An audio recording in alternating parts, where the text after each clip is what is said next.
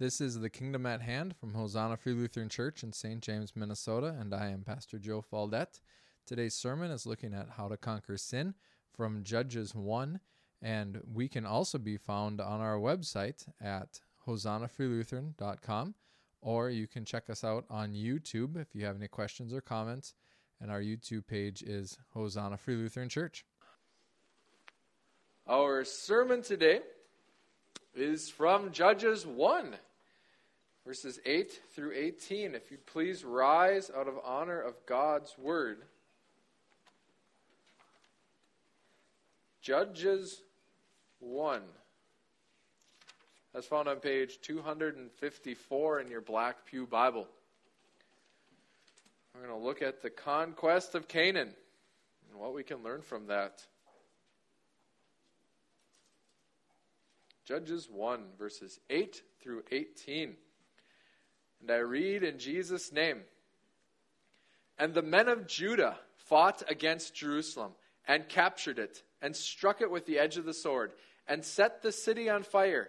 And afterward, the men of Judah went down to fight against the Canaanites who lived in the hill country, in the Negev, and in the lowland. And Judah went against the Canaanites who lived in Hebron, Hebron, sorry. Now the name of Hebron was formerly Kiriath Arba, and they defeated Sheshai and Ahiman and Talmai. And from there they went against the inhabitants of Debir, and the name of Debir was formerly Kiriath Sepher. And Caleb said, He who attacks Kiriath Sepher and captures it, I will give him Achsah, my daughter, for a wife. And Othniel, the son of Kenaz, Caleb's younger brother, captured it and he gave him Achsah, his daughter, for a wife. When she came to him, she urged him to ask her father for a field. And she dismounted from her donkey. And Caleb said to her, What do you want? She said to him, Give me a blessing. Since you have set me in the land of the Negev, give me also springs of water. And Caleb give, gave her the upper springs and the lower springs. And the descendants of the Kenite, Moses' father in law, went up with the people of Judah from the city of palms into the wilderness of Judah, which lies in the Negev near Arad. And they went and settled with the people. And Judah went with Simeon his brother, and they defeated the Canaanites who inhabited Zephath, and devoted it to destruction. So the name of the city was called Hormah. Let us pray. Whoops, I actually missed verse 18 as well. Judah also, also captured Gaza with its territory, and Ashkelon with its territory, and Ekron with its territory. All right, now let's pray. Father, as we come to study your word, I ask that you would bless us and guide us, Lord, that you would fill us with your Holy Spirit, that we might see and understand, Lord, and walk in your truth. Father, that you would change us to make us more like Christ. We ask in Jesus' name. Amen. You may be seated. You know, there are some texts that take a lot of work to prepare a sermon for, and then there are other texts that just kind of preach themselves. This isn't the latter.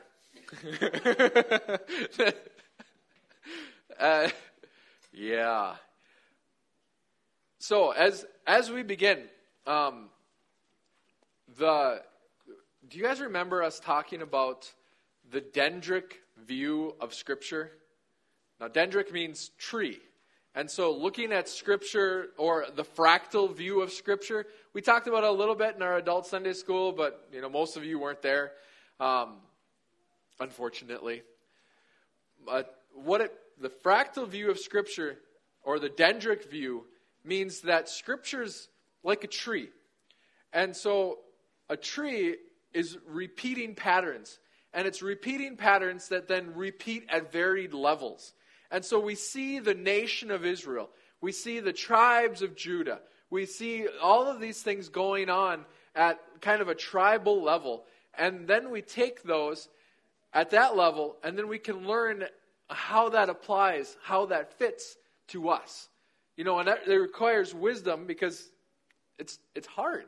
Like, this is hard to answer the question what does this teach me about how I interact with life and how I interact with my sin and other people's sin or how we interact with Christians and godliness. And so, at all of these different levels, because life exists at different levels. You know, we have the federal level, we have the nation level, we have the state level, we have the local level, we have the city level, we have the individual level.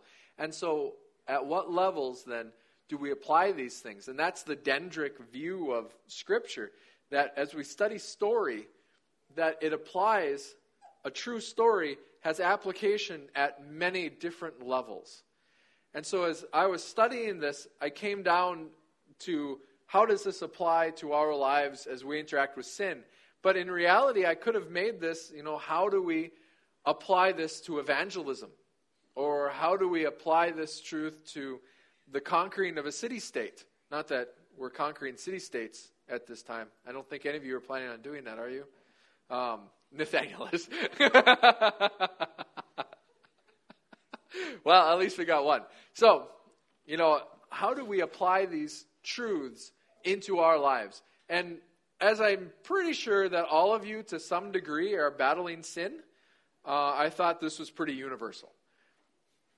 Maybe some of you have already surpassed that. You don't have to worry about that. But uh, I have to deal with this. And so this is how I applied it into my life. And that's what you guys are getting. Does that make sense? Okay, good. I was struggling with how to explain that. And this isn't original with me. This is actually a way that a lot of the church fathers interpreted the Old Testament stories. And other people have interpreted this way. too. they just haven't put the effort into describing what they're doing. They just do it. And I don't like doing that. I want to describe it. What are we doing? We are taking what happened in the past, the story, the history, and figuring out how that applies into our lives. So, to start with, the men of Judah fought against Jerusalem and captured it and struck it with the edge of the sword and set the city on fire. All right. What's Jerusalem? You, what do you guys know about Jerusalem? And so, if you're going to be interpreting these stories properly, you really need to know something about the geography, something about the history, you know, something about the area that's going on. Now, Jerusalem is placed up on a hill, it's a mountain. And all, you know, whenever you read in the book of Psalms the songs of ascent, the songs of ascent were to be sung by the Jews as they went up to Jerusalem. And you'll hear people saying, going up to Jerusalem. Well, why? It's because it was high, it was a commanding area. And so, as the men of Judah wanted to capture Judah, what's the first thing you do? You capture Canaan, the area of Canaan that was theirs, which later became Judah after they captured it and whatnot. And so, in order to capture this area, they have to first capture the controlling city. That's what Jerusalem was. It had a controlling view of everything around it. It was the high city, it was the well fortified city, it was a powerful city. And you can't just leave something like that behind you because then they can come back and they can attack your, your rear. And so the first thing you have to do is capture the controlling city. So that's what the men of Judah are doing. What, how does that apply to our lives? If you want to work to conquer sin in your lives, you have to first capture, you have to take control of your ruling influences. You have to take care, you, ah, you have to take control of those things that rule and control you. What rules and controls you? So I, I thought through this. What's my Jerusalem? And it struck me. It's what I read, it's what I listen to, it's what I watch, and it's my friends, the people I hang out with, the people I spend time with. These are the people that ultimately have influence over my life, over the way that I interact with this world. These are the people that do that. You know, the people that I read, the people I listen to, the things that I watch, people I watch, and the people I hang out with. And so I have to take control of those driving influences in my life. And I'm guessing that those categories are going to fit into your life too because they're pretty broad. You know, what do you listen to? Do you spend all of your time listening to how to get rich programs? If you spend all your time listening to how to get rich programs, your life is your goals in your life are going to be directed by those people. You know, if you spend all your time listening to politics, I hope you don't. It's toxic. Don't do it. But if you spend all your time listening to that, those, that's going to drive your goals. And then your goal is going to become the dominance of the Republican Party or the dominance of the Democratic Party. And I don't know why I did that. But, you know, that's, that's going to be your goal because that's who you're going to be listening to. And so the people that you interact with, the people in your lives, whether that's listening, reading, watching, or hanging out with, they are going to be your controlling influences. And if you want to dominate, to conquer the sin in your life, you have to come to control those influences in your life. Because those influences are the things by which you set your goals, your aims, your freedoms. Does that make sense? And so we have to conquer our Jerusalem. We have to conquer that which is the highest thing in our lives, those things which have influence and control over us. And if we don't take control over them, they're just going to dominate us. And so then, if I leave Jerusalem behind, if I leave all of my old friends in my life, not that I actually, like, after I graduated high school, I made new friends. So, no offense to any of my old high school friends, but, you know, it just moved on. But if I left, say I had friends in my life that are toxic, you guys ever have any toxic people in your lives? um, that kind of tear you down. They're always sad, depressed, talking about how bad everything is all the time. Some of you have those people in your life. If you allow them into your life, you leave them there. As you start to work to conquer the sins in your life, they're going to come and they're going to reintroduce them. They're going to reconquer. They're going to bring these bad influences back into your life. And so you have to first take control of the influences in your life in order to take control of all of the area around it, of all of the places affected. Because after the men of Judah conquered Jerusalem and set the city to the sword, or um, he struck it with the edge of the sword and set the city on fire. What does that mean? They conquered it. They destroyed it. They destroyed those sinful influences in their lives. So those things that were leading them, that had the potential to lead them astray, to reconquer the land, they destroyed it. Does that make sense? So, how do we interact with the toxic people in our lives? We get them out. We get them out. They don't benefit you. You can minister to them, but you don't minister to them by bringing them into your life. You know, it's like you don't minister. The, the idea of missionary dating, this was a big theme when I was in Campus Crusade you know, you don't do missionary dating. What's missionary dating? You got a girl or a guy they really like this non Christian, you got a Christian girl or guy really like this non Christian girl or guy. They think if I date him or her, th- usually it's him because women are more ambitious than men. Um, no, whatever. If I date him, I can bring him into Christ, you know, through dating. It's like, no, that's not the way you do it. You minister to the people that are outside. You don't bring them inside so that you can then minister there. So you get these people out of your lives. Don't let them have the controlling influences. Don't be spending time with them. Be careful with them. Conquer those things. Take control of them. Because as you take control of Jerusalem, then you can move down into the Negev. And afterward, the men of Judah went down to fight against the Canaanites who lived in the hill country, in the Negev, and in the lowland. And, and Judah went against the Canaanites who lived in Hebron, Hebron, and, the name of Hebron was formerly Kiriath Arba, and they defeated Sheshai and Ahiman and Talmai.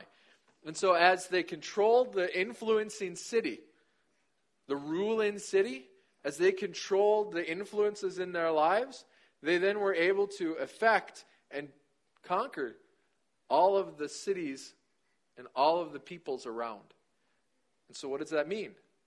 How do we then gain control over worry. First step what's encouraging me to worry?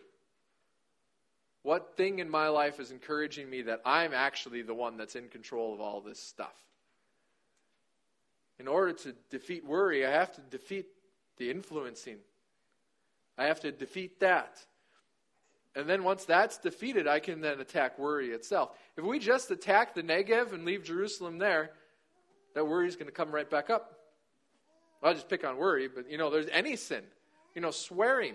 If I'm trying to battle swearing and I got a bunch of buddies around me that swear all the time and I spend the majority of my time with my buddies that swear and I'm like, I'm going to defeat swearing, but I'm going to leave my buddies here. What's going to happen? I'm, I'm going to ultimately keep swearing. I'm going to be reconquered. And so then I have to defeat Jerusalem. Then I can start working on these individual sins and start bringing that out into the rest of my life. But if we don't defeat the high one, all of these other ones are just going to be reconquered. So I was thinking about how do I apply this? How do I illustrate this in my own life?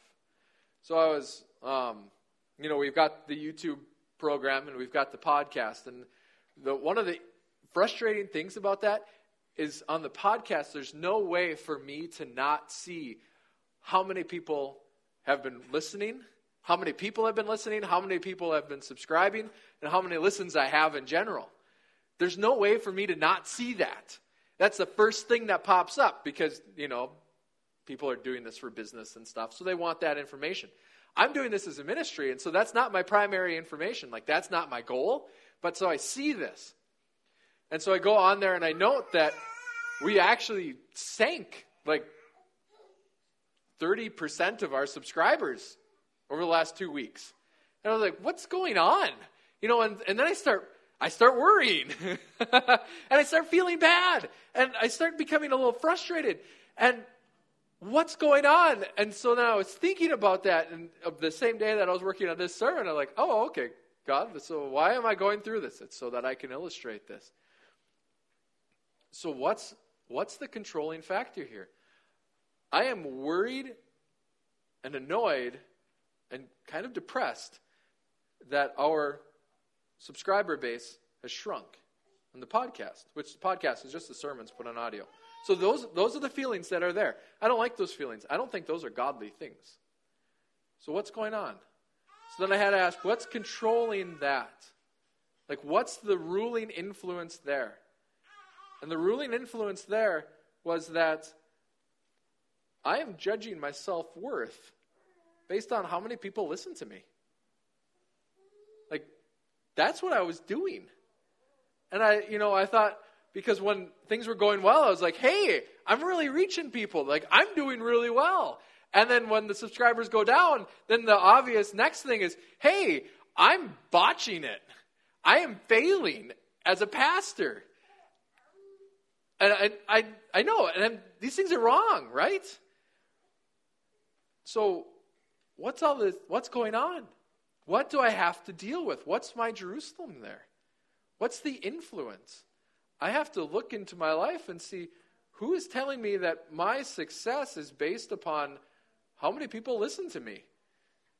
And then it dawned on me some of these people that I follow on Twitter have been saying that. Not outright, but that's what they've been suggesting that your success is based upon your ability to influence others. Like, oh, I've got to quit following some of these people because they're leading me in error. They're encouraging me in this sin. So then I unfollowed a bunch of people on Twitter because I don't spend a lot of time on Twitter, but you know, they've got interesting stuff. And they say some really fascinating things. But they're not influencing me in proper ways. So I had to cut these influences out of my life because they were leading me astray. Not directly, but they were ultimately being the influencers in my life, influencing me in ways that weren't godly. Because what would happen if I started to live my life for the sake of my podcast subscribers? I'd become a terrible pastor. Well, I'd become a worse pastor. you know, but that's what's going on. And so if I don't want the sin in my life, this sin of judging my self worth based upon how many subscribers I have on my podcast. Like, really? I didn't even have a podcast a year ago. so obviously I wasn't worth anything then. But if I, does that make sense? So this is what was going on in my life. That's what happened to me this week. And this is what I worked through on Thursday. I don't remember when I sent out the text when I finally finished the sermon. That's what I had to work through. And this is what we do. Like, who is encouraging me to do this? Who is encouraging me in this ungodliness? They're probably not doing it consciously. Who do I have to watch out for? These are the people I have to watch out for. I have to really take care. Not that they're guilty of it, of like making me sin, but I'm guilty of listening to the wrong leader. Any questions? Clear as mud? How do we do that if it's people who we can't get away from? Like, say, at the job or. Yeah, that's a good question. How do we do that to the people that we can't get away from? I, you know, I think about and when Jesus is talking in the book of Matthew and he tells them about, you know, like church discipline, usually, you know, how do we deal with someone that's sinning against us? You know, and then you confront that person and alone, and then you confront that person with a group, and then you confront that person with a larger group, and then finally you treat them as a sinner and a tax collector. And at that stage of treating them as a sinner and a tax collector, that means that you have redefined your relationship with this person. And so, as I redefine my relationship with this person, I see them now as being a sinner that is a them instead of an us. And so then uh, they they become someone that I minister to or I minister towards without letting them into my life. You know, and so, or without letting them in in an unguarded manner. So I was listening to a guy named Jonathan Pageau, and he was talking about um, sacred spaces. And Jonathan Pageau, as he was talking about sacred spaces, he used our your house. So when a random person is I don't, you know, most of you guys live in the country anyways, but I live in town. So sometimes I have random people walk by and I'll start engaging them because I talk to everybody. And, uh, you know, I'll be in the yard and I'll start talking to this person, but this is a random stranger. I don't invite them into my house right away. You know, I don't see someone walking down the road like, hey, you want to come in for dinner? I don't know you. What would they do? They would run away. Why? Because I'm inviting them into a level of intimacy that we haven't built up yet. And so then I spent some time talking to them. We realized we have a lot in common. I say, hey, do you want to come in? We'll sit and talk a little bit more. Well, what have we done? We've built a relationship. I'm letting them further into my house. And so then we might be standing in the entryway, we might be sitting at the kitchen table, you know, but, or sitting in the living room. But as you grow in intimacy, you let people in to more and more unguarded areas. Why is the place that you walk into your house not your bedroom? Like, who has a door your front door in your bedroom. It's silly, isn't it? But that's the reality. So if my front door is my bedroom, then I'm inviting people into the most intimate areas of my life right away. Like, no, we leave them, you know, and so if people are these toxic people we can't get away from, you know, being able to get away from them is being able to shut the door on them. We can't shut the door on them. We don't let them in our bedroom. We don't let them at our kitchen table we might keep them in the foyer or in the narthex. Or I don't think houses have narthexes. Houses have foyers.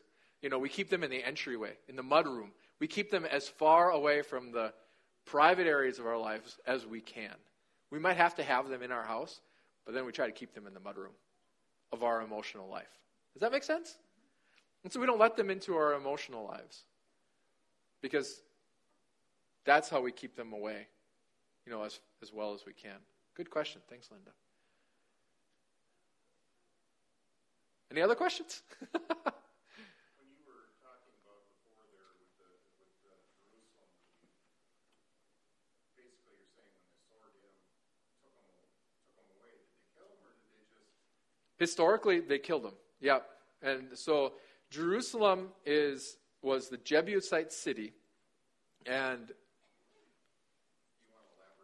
Okay, yeah, so the, the Jebusites were a people of, in Canaan. They were the descendants of Jebu, and you know, so that's why they called the Jebusites. So they're a, a, people group in Canaan, you know, kind of like okay, the Godahlians. That's where they live, you know. And so when they attacked Jerusalem, they were attacking a sinful city, a city that God had said. So the, the city of Jerusalem was populated by people that God had said, There is no hope for these people. You have to remove them from the land. And that's, that was quite a condemnation. Now, God doesn't give us the right to do that, but He says that this people needs to be removed from an influencing position. They need to be removed from the city. They need to get out of your lives. You got to get this sin out of here. because they represent sin to a good degree. But they did kill all the people men, women, and children. They were called to kill everybody because I don't know how much you know about Canaanite religion, but Canaanite religion wasn't just led by men, but it was also led by women.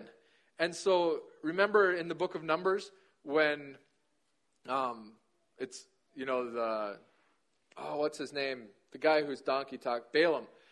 When Balaam was supposed to curse Israel, you guys remember that story? And then he didn't because he was afraid of God. Historically speaking, or traditionally speaking, Balaam then told the king how to get Israel cursed. And that was to send the women down there and to, you know, the cult prostitutes. So the king sent the cult prostitutes into the Israelite camp and started to entice the men away. So they ate and drank and they rose and played. While when they rose and played with the cult prostitutes, they were engaging in the cultic religion. They were engaging in this idolatry. And so when they when God calls them to kill men, women, and children, he's saying, all of these people are going to corrupt you. You have to get them all out of there. And so he when it says he put them to the edge of the sword, he killed them all. Now, do we need to kill the people in our lives? I wouldn't apply it at that level. but I would apply it to the level that to some degree these people need to be dead to us. They have no a dead person has no influence in my life. And so I need to treat them in that manner. I need to keep them as far as I can, even out of my house, emotionally and intellectually.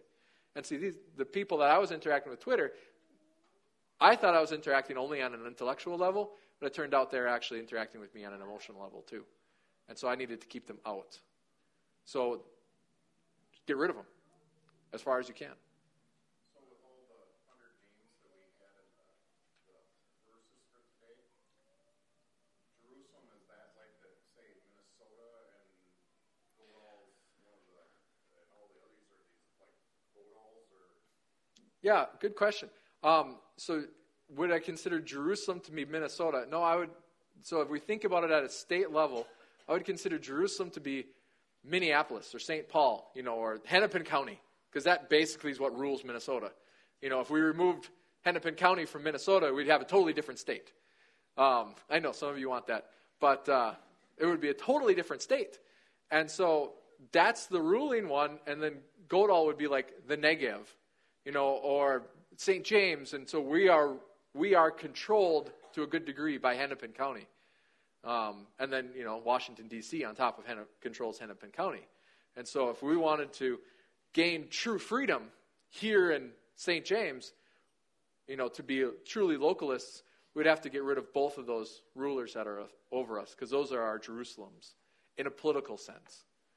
And so in our lives, then, whoever we let into our lives, they're the people that ultimately have influence over our lives. Just like Jerusalem had influence over the Negev, even though it was up in the mountains and Negev is, you know, desert. So this is how we interpret stories. So you see kind of why story is tough. Um, I don't think we're going to get through all of this today. but these are good questions, and so that's what we want. Otherwise, I just, you know, ramble on and roll forward. But something that I do want to get into is what happens to the person that conquers sin then? Because that's what this next story is. This next story is talking about, like, Achsah is kind of, she gets a lot of the glory, she doesn't get the glory in this, but she gets more of the face time. Like, you hear more about her than you do about, um, oh, Othniel, the son of Kenaz. Interesting, Othniel is a judge, too. I never put that together before. Later in the book of Judges, we learn a little bit about Othniel. But, um, so, Othniel, so Caleb says, so Caleb is the ruler of the tribe of, you know, his descendants. He's the patriarch here at this area. And Caleb says, the man who conquers Kiriath Sepher, I'm going to give to my, I'm going to give my daughter. And so the one who has control is giving an option. He's saying, the one who is able to conquer this city, he is worthy of my daughter. Now, that's a big deal because you know that's that's inheritance, that's line, that's prestige. There's a lot of things that come into this, and so Othniel then is he who conquers, he who takes the responsibility to conquer sin on his own. You know, the sin in his life. And that's who we want to be. We want to be like Othniel. We want to individually conquer these sins in our lives. Because as we conquer the sins in our lives, opportunities open up to us and blessings start to come to us.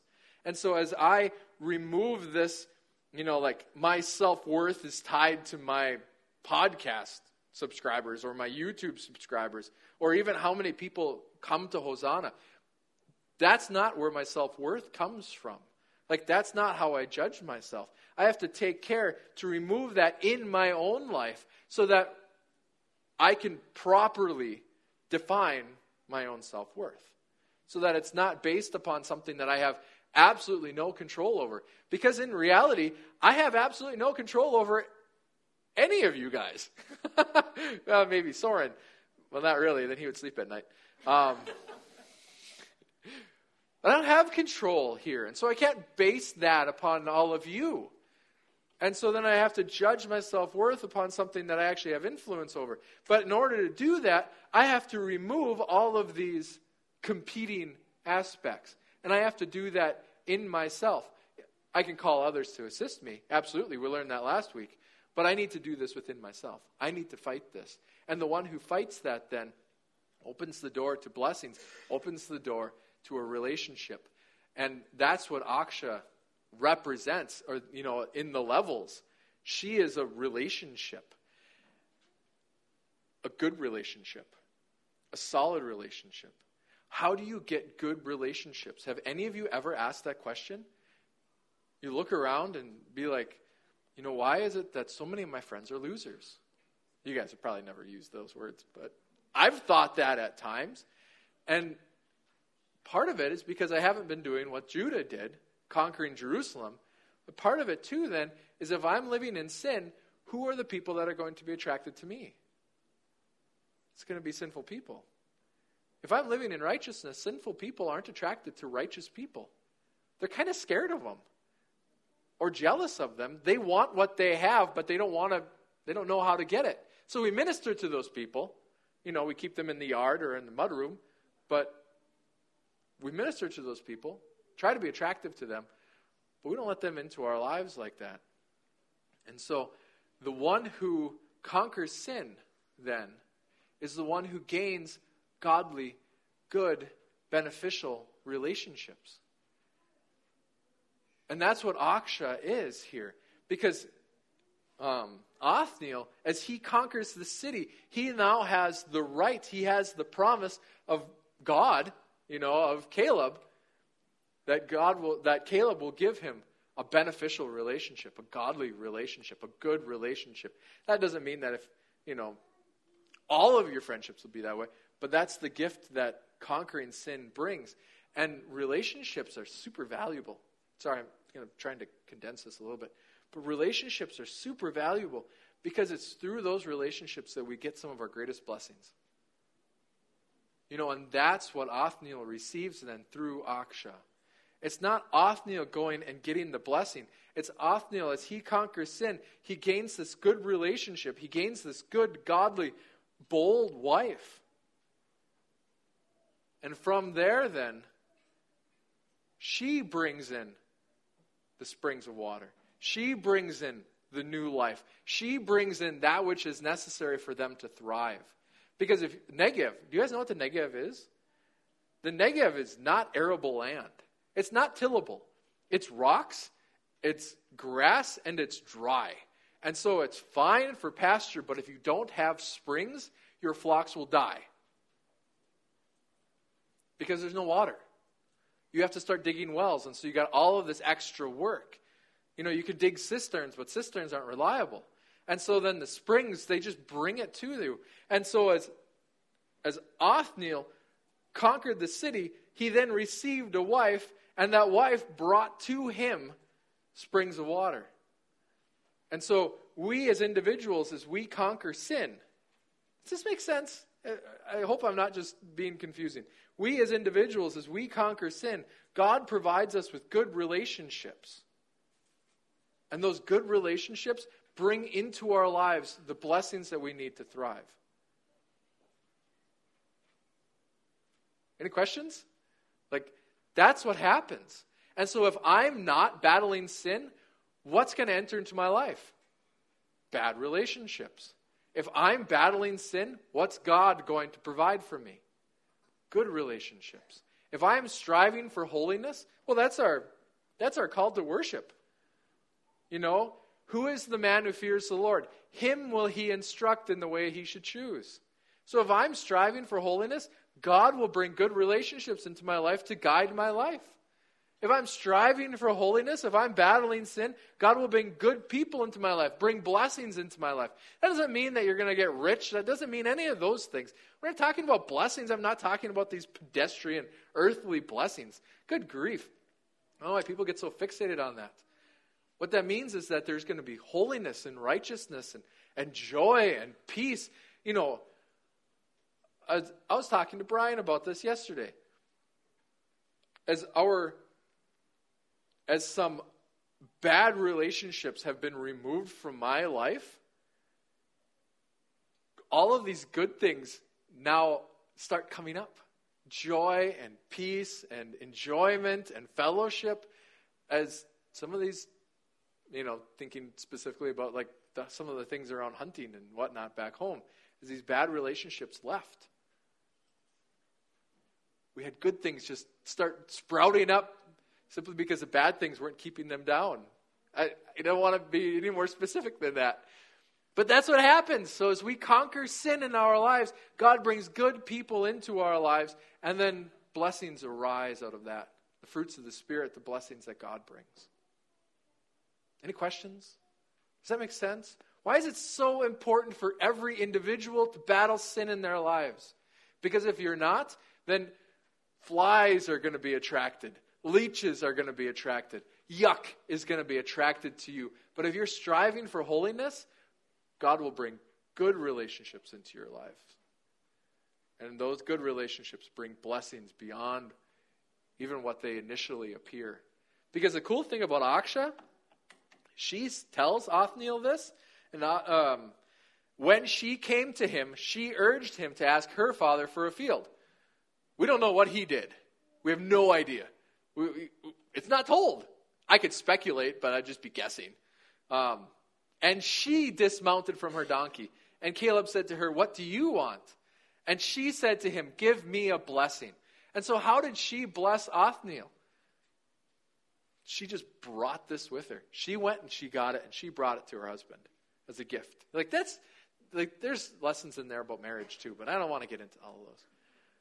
But that's what relationships bring to us. We don't seek relationships out in order to get those blessings. But as God brings us those relationships, they bring those blessings with them. All right. I think we're just going to be done there. Any questions? Oh, was Luther had a a list of nine um, nine stipulations for preachers, and one of them know when to end. like a good preacher knows when to end, and so I'm going to try to practice that today. we'll end with two points. So, if there aren't any other questions, let us close with a word of prayer. Father, we thank you. We thank you for the ability to apply these stories into our lives. Lord, I pray that you would grant us the wisdom as we read this history, Lord, to ask the question how does this apply to me? What can I learn from this? what does this look like at my level? Or where I'm at right now. Lord, I, I thank you that you're willing to answer that. It takes time and it takes work, but we thank you that you are willing to answer. So we pray that you would bless us now as we continue to struggle through these things and to apply these things and implement these truths into our lives, Lord, that you might be glorified, Lord, and that we might experience the blessings that you desire us to have. Father, we ask this in Jesus' name. Amen. If you have any questions or comments on today's sermon, I would direct you to our YouTube page, or you can always get a hold of me on Twitter at Joe Faldet. Thank you for listening today. May God bless you.